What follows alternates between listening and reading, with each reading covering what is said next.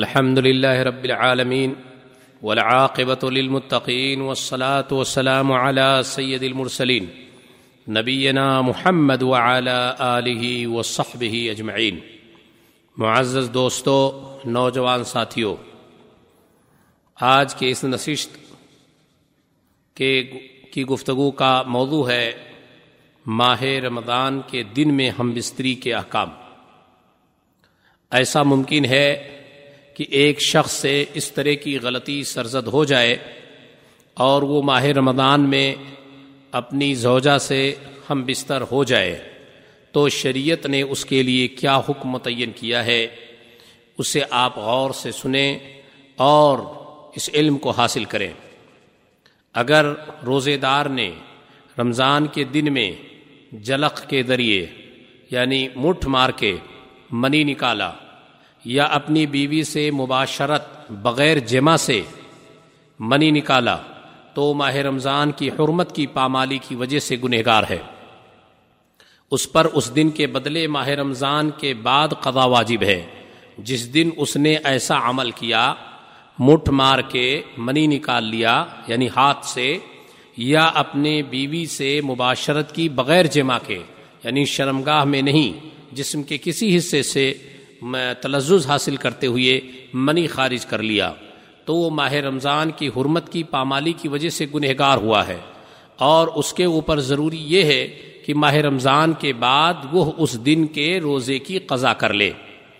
اور اس پر کوئی کفارہ نہیں ہے، لیکن ماہ رمضان کی حرمت کی پامالی کے نتیجے میں اس پر توبہ لازم ہے۔ کفارہ نہیں ہے، وہ قضا کرے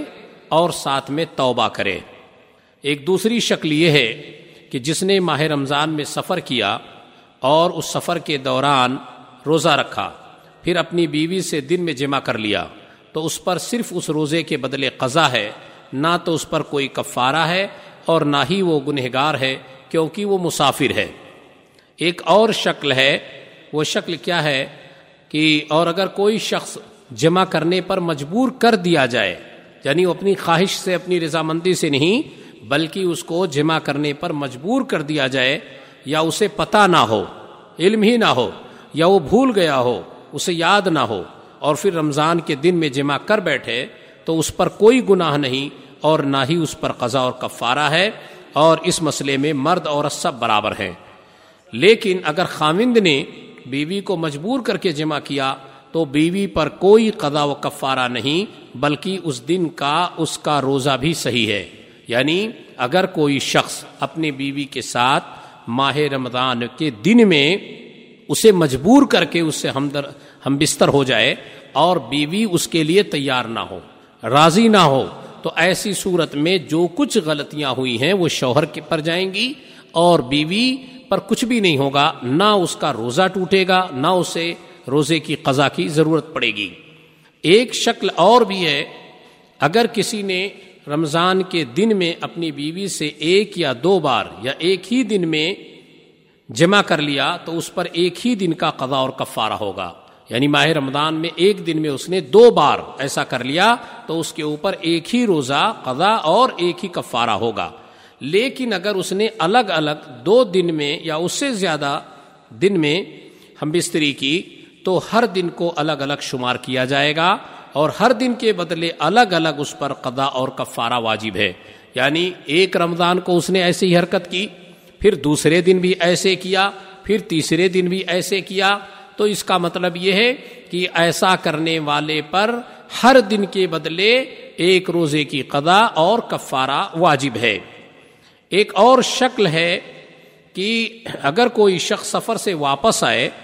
اور وہ روزے سے نہ ہو، یعنی بہت سارے لوگ باہر رہتے ہیں، وہ ماہ رمضان میں سفر پر پہنچے گھر اور وہ روزے نہ ہوں،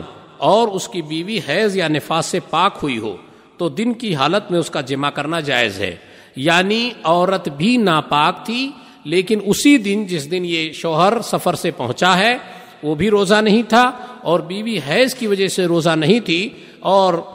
جو ہے جب یہ پہنچا تو وہ پاک ہو چکی تھی، اس لیے اس نے اگر دن میں جمع کر لیا تو دونوں پر نہ کوئی قضا ہے نہ کوئی کفارہ ہے۔ ایک شکل اور ہے، وہ شکل یہ ہے کہ اگر کوئی شخص